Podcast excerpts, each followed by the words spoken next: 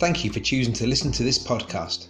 My name is Nick Smith and I'm part of the leadership team of Champions Church Skipton. I hope and pray you will enjoy, be inspired, and challenged as you hear what God has to say to you today.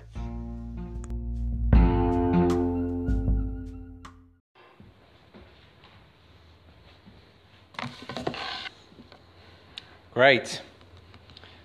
Well, as we've said, this is new to us. I want to thank you for uh, those watching it live. We've got uh, 25, 30 people watching it live right now, which is fantastic. Thank you so much for supporting us and making sure on your um, on your Sunday morning you are still connecting us to church and you're still uh, spending time with God.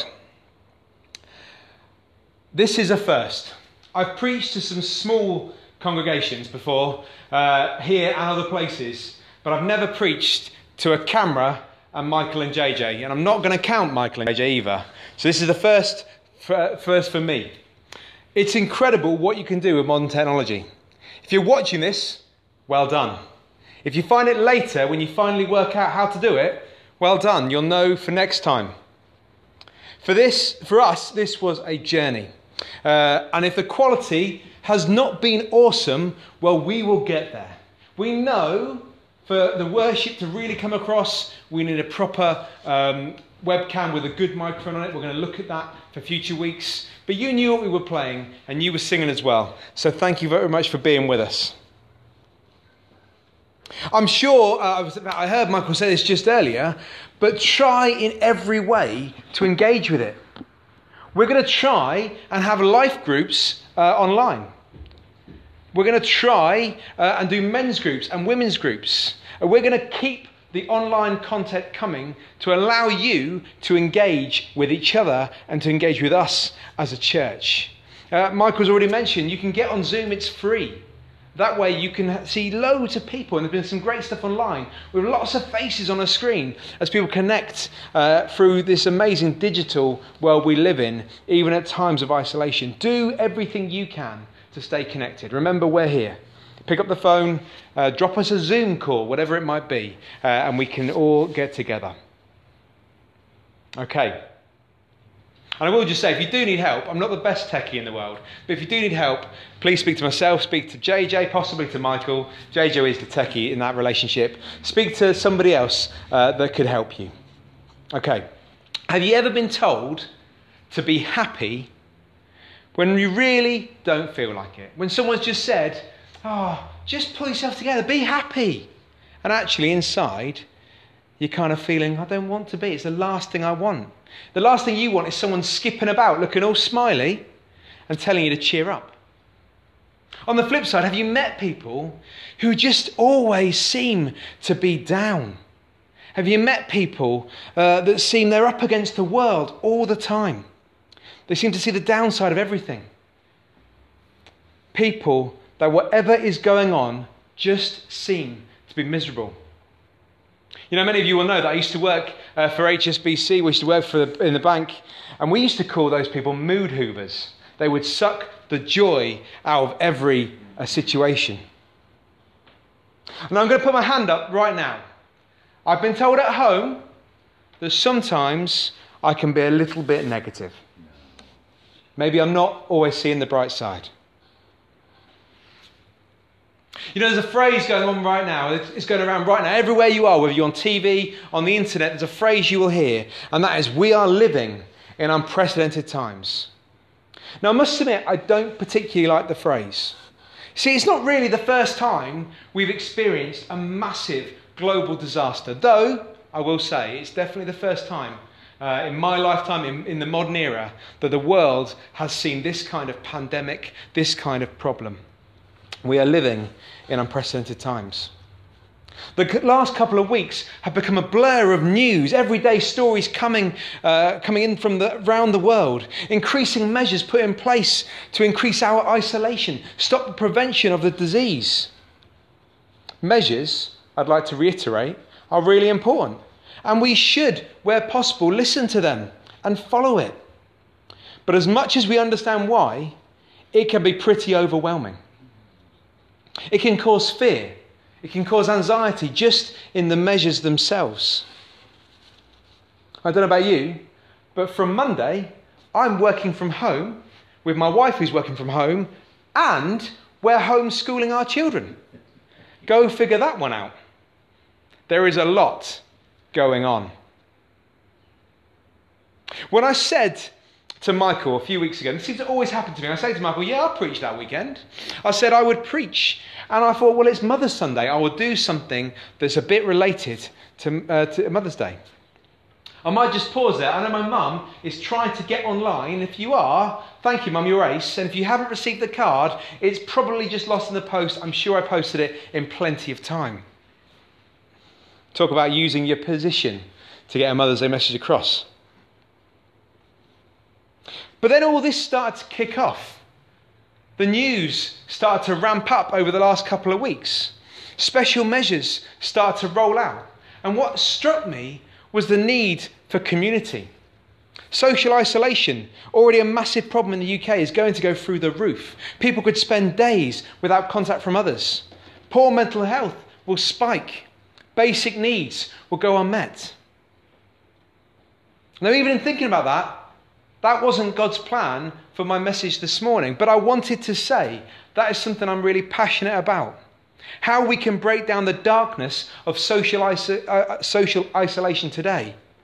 And pray that as the church in Skipton, as Champions Church, as part of the church in Skipton, we can bring God's love into the lives and to the homes of those that need it the most. What can we be doing? Let's pray for what we can do practically, what we can do emotionally for those around us. The technology is great, we can talk to people. But what about the people that need food, that need uh, basic needs they can't get out and get themselves? What can we be doing as the church to help those around us?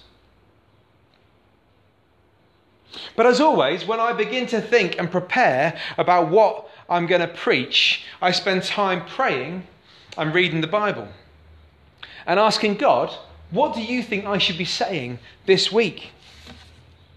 At the same time, this year, and maybe a bit of last year, I've been trying to read through all of the books of the New Testament. And on Wednesday morning, I opened my bookmark to Philippians 4. And God said to me, This, this is what you're going to talk about on Sunday. So I'm going to turn to Philippians 4. Now, we haven't got, you haven't got the opportunity to grab a Bible when you walk through the door this morning. But I'm hoping you might have one at home. If not, I will read it to you as clearly as I can. I'm going to read you Philippians 4. I'm going to read you the whole chapter because it's a good one. Therefore, my brothers, you whom I love and long for, my joy and crown, that is how you should stand firm in the Lord, dear friends. I plead with Euodia and I plead with Syntyche to agree with each other in the Lord. Yes, and I ask you, loyal yoke fellow, help these women who have contended at my side in the cause of the gospel, along with Clement and the rest of my fellow workers, whose names are in the book of life. Rejoice in the Lord always. I will say it again, rejoice. I'm going to read that again. Rejoice in the Lord always. I will say it again, rejoice. Let your gentleness be evident to all. The Lord is near. Do not be anxious about anything, but in everything, by prayer and petition, with thanksgiving, present your requests to God. And the peace of God, which transcends all understanding, will guard your hearts and your minds in Christ Jesus. Finally, brothers, whatever is true, whatever is noble, whatever is right, whatever is pure, whatever is lovely, whatever is admirable, if anything is excellent or praiseworthy, Think about such things. Whatever you have learned or received or heard from me or seen in me, put it into practice, and the God of peace will be with you. I'm going to carry on. I rejoice greatly in the Lord that at last you have renewed your concern for me. Indeed, you have been concerned, but you had no opportunity to show it. I am not saying this because I'm in need, for I have learned to be content, whatever the circumstances. I know what it is to be in need, and I know what it is to have plenty. I have learned the secret of being content in every situation, whether well fed or hungry, whether living in plenty or in want. I can do everything through him who gives me strength. Yet it was good of you to share in my troubles. Moreover, as you Philippians know, in the early days of the, your acquaintance with the gospel, when I set out from Macedonia, not one church shared with me in the matter of giving and receiving, except you only. For even when I was in Thessalonica, you sent me aid again and again when I was in need. Not that I'm looking for a gift, but I'm looking for what may be credited to your account. I have received full payment and even more. I am amply supplied now that I've received from Epaphroditus the gifts you sent. They are fragrant offering, an acceptable sacrifice, pleasing to God. And my God will meet all your needs according to his glorious riches in Christ Jesus. To our God and Father be glory forever and ever. Amen. Fantastic. Verse 4 says, Rejoice in the Lord always. I say again, rejoice. Rejoice in the Lord always. I say again, rejoice. I googled the meaning of rejoice. You know me, when I preach, Google is my friend. I googled the meaning of rejoice, and, to, to, and it means to feel or show great delight or joy. No pressure. We are told to feel or show great delight or joy in the Lord always. Now, you don't need to Google what always means. I don't know about you, but off the bat, that feels like a challenge. Right now, that feels especially hard. We live in uncertain times. People are worried about health, livelihood, loneliness, and among many other things. And Paul says in his beautiful letter to the Philippians, rejoice. See, Philippians was essentially a thank you letter. The church there had been kind to Paul and sent him gifts when he needed them, but it was a difficult time for them as well. Paul talks in the verses before this chapter starts about those that are enemies of the cross. The church. The church was being persecuted. In fact, this chapter starts with the encouragement to stand firm in the Lord. I'd like to add if you know anything about Paul, he lived through tough times. He knew tough times. He knew persecution himself. If you don't know what that means, that is hostility, hostility and threats towards him because of his beliefs. He was stoned and left for dead in Acts 14. You can read about that. He knew about life threatening danger. He was shipwrecked off Cyprus.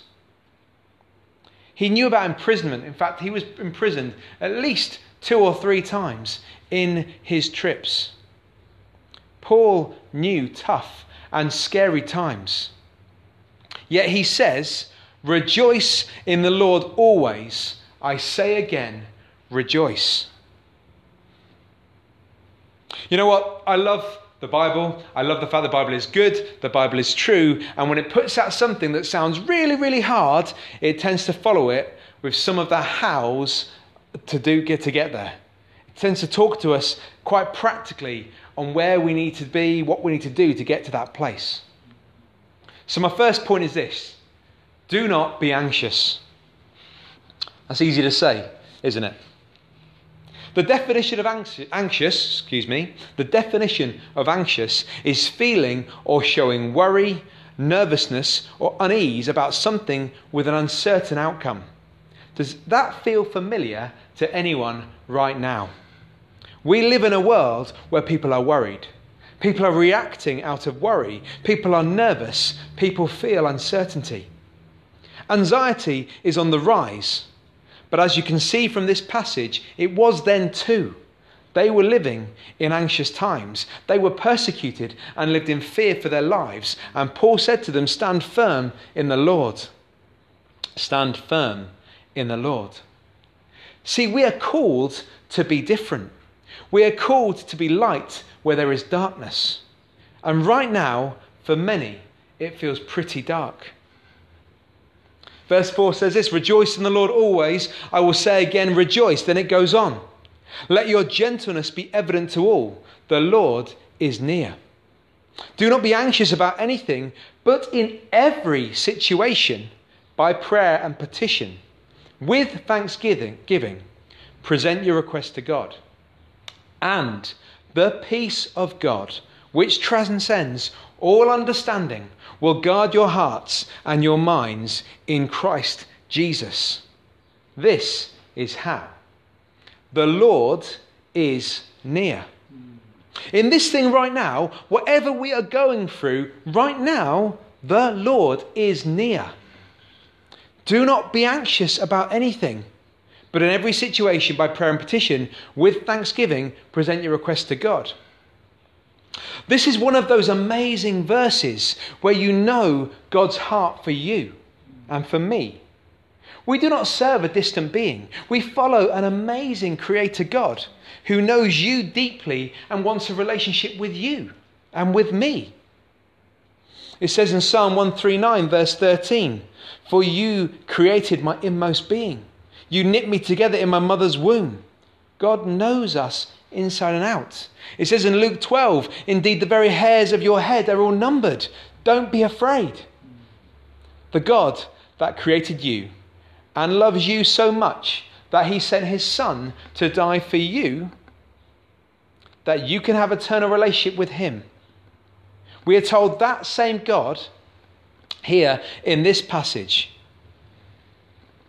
that we are to come to that same God with the detail in every situation, the big and the small, because he is near to us. Not the other way around.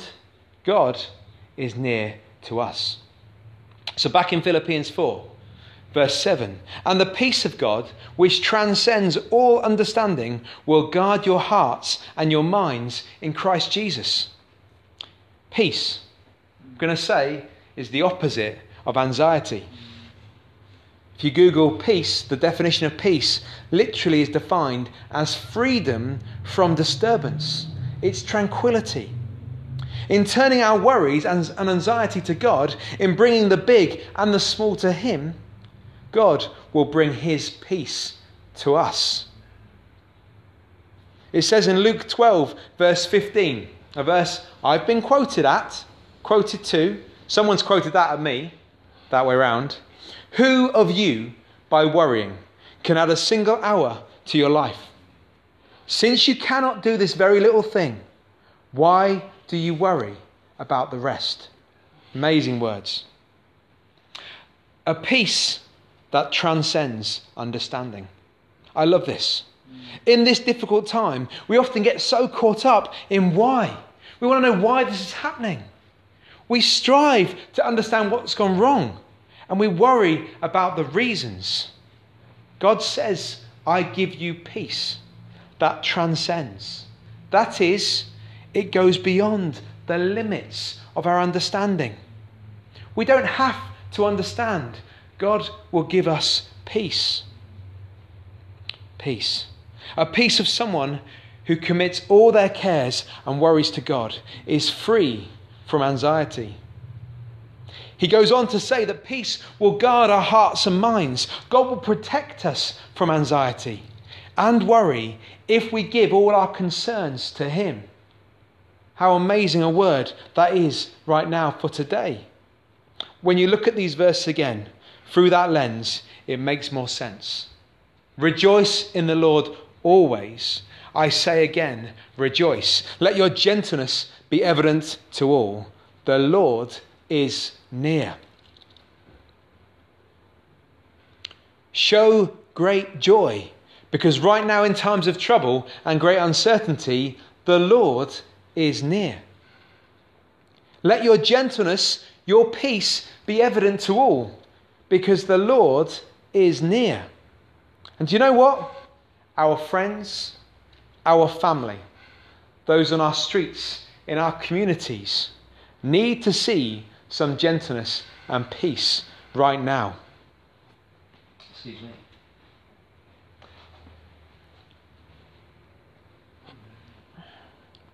They need to know a loving God that cares for them and wants to bring peace to them.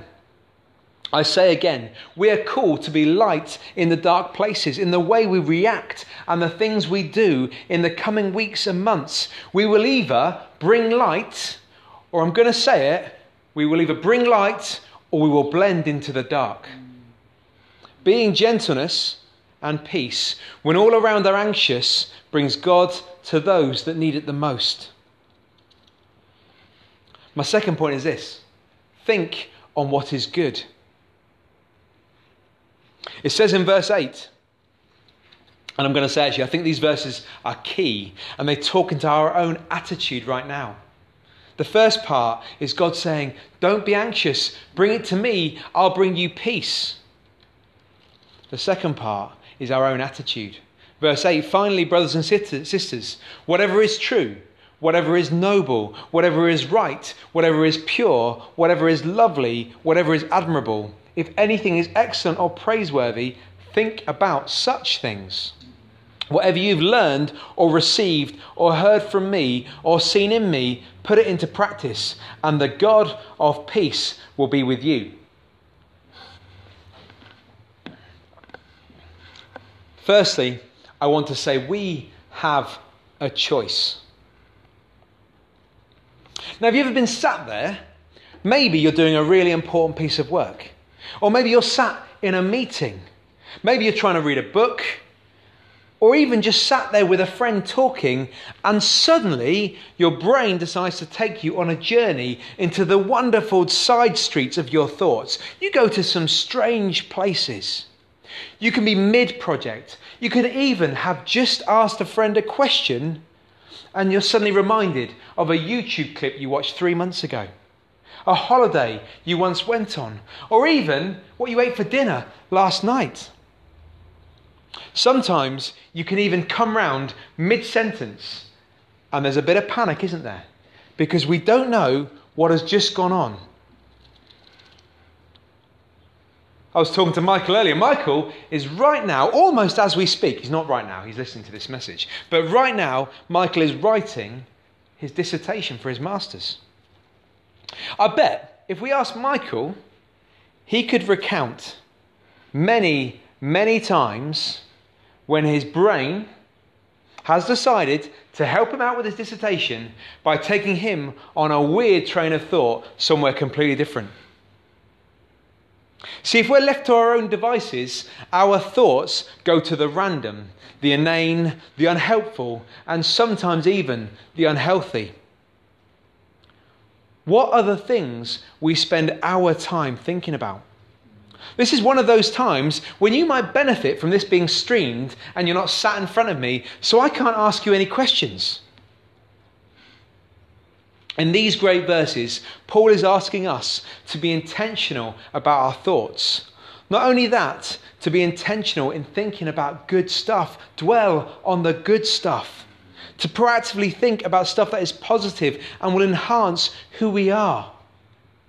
In fact, it tells in verse 9 that the God of peace will be with us. Paul puts out quite a list. He tells us to think about things that are true, noble, right, pure, lovely, admirable, excellent, or praiseworthy. Think about that stuff. It makes sense, doesn't it? If we spend our time thinking about what is true and pure, then we will in ourselves be more positive. We'll bring more of that to other people. Paul challenged them in verse 9 Whatever you have learned or received or heard from me or seen in me, put it into practice. He says, spend your time thinking about what is pure and true. Think things that are good and worthy of praise. To look at the way he lived his life, what he was taught, and the example he set. But not just to look at it, not just to think about it, practice it. If you want to be someone who shows great joy and whose gentleness is evident to all, you need to practice.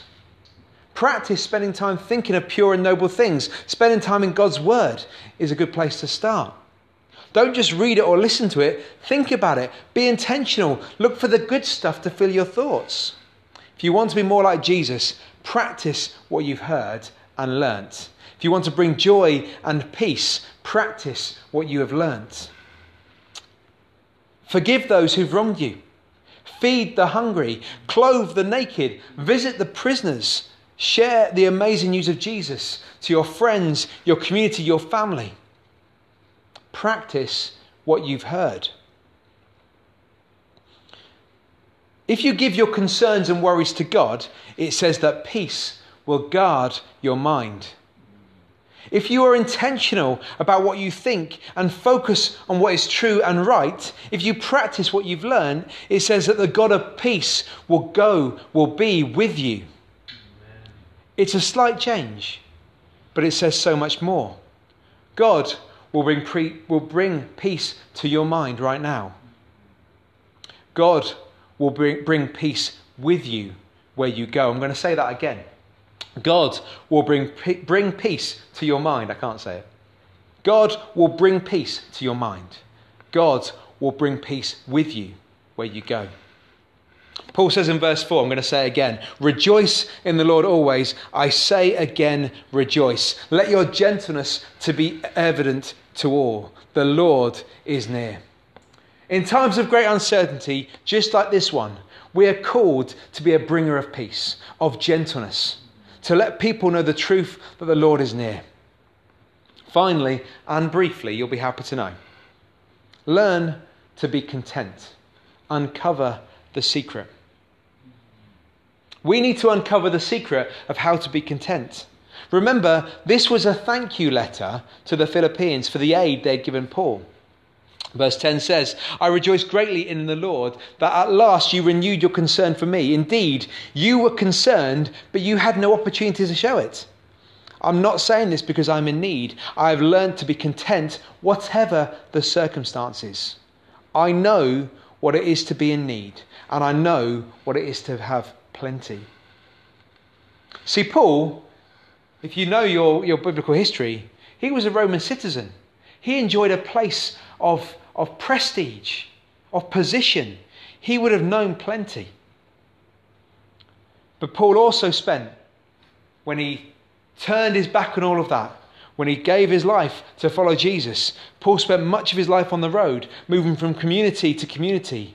He's known times when he did not have enough to get by, but he is clear in this verses he's not asking for help. He wants to share an important final lesson the secret of being content. He says in verse 12, the second half of verse 12, I have learned the secret of being content in any and every situation, whether well fed or hungry, whether living in plenty or in want. I can do all things through him who gives me strength. Now, I want to say, Paul had to learn that. He says, I learnt that secret.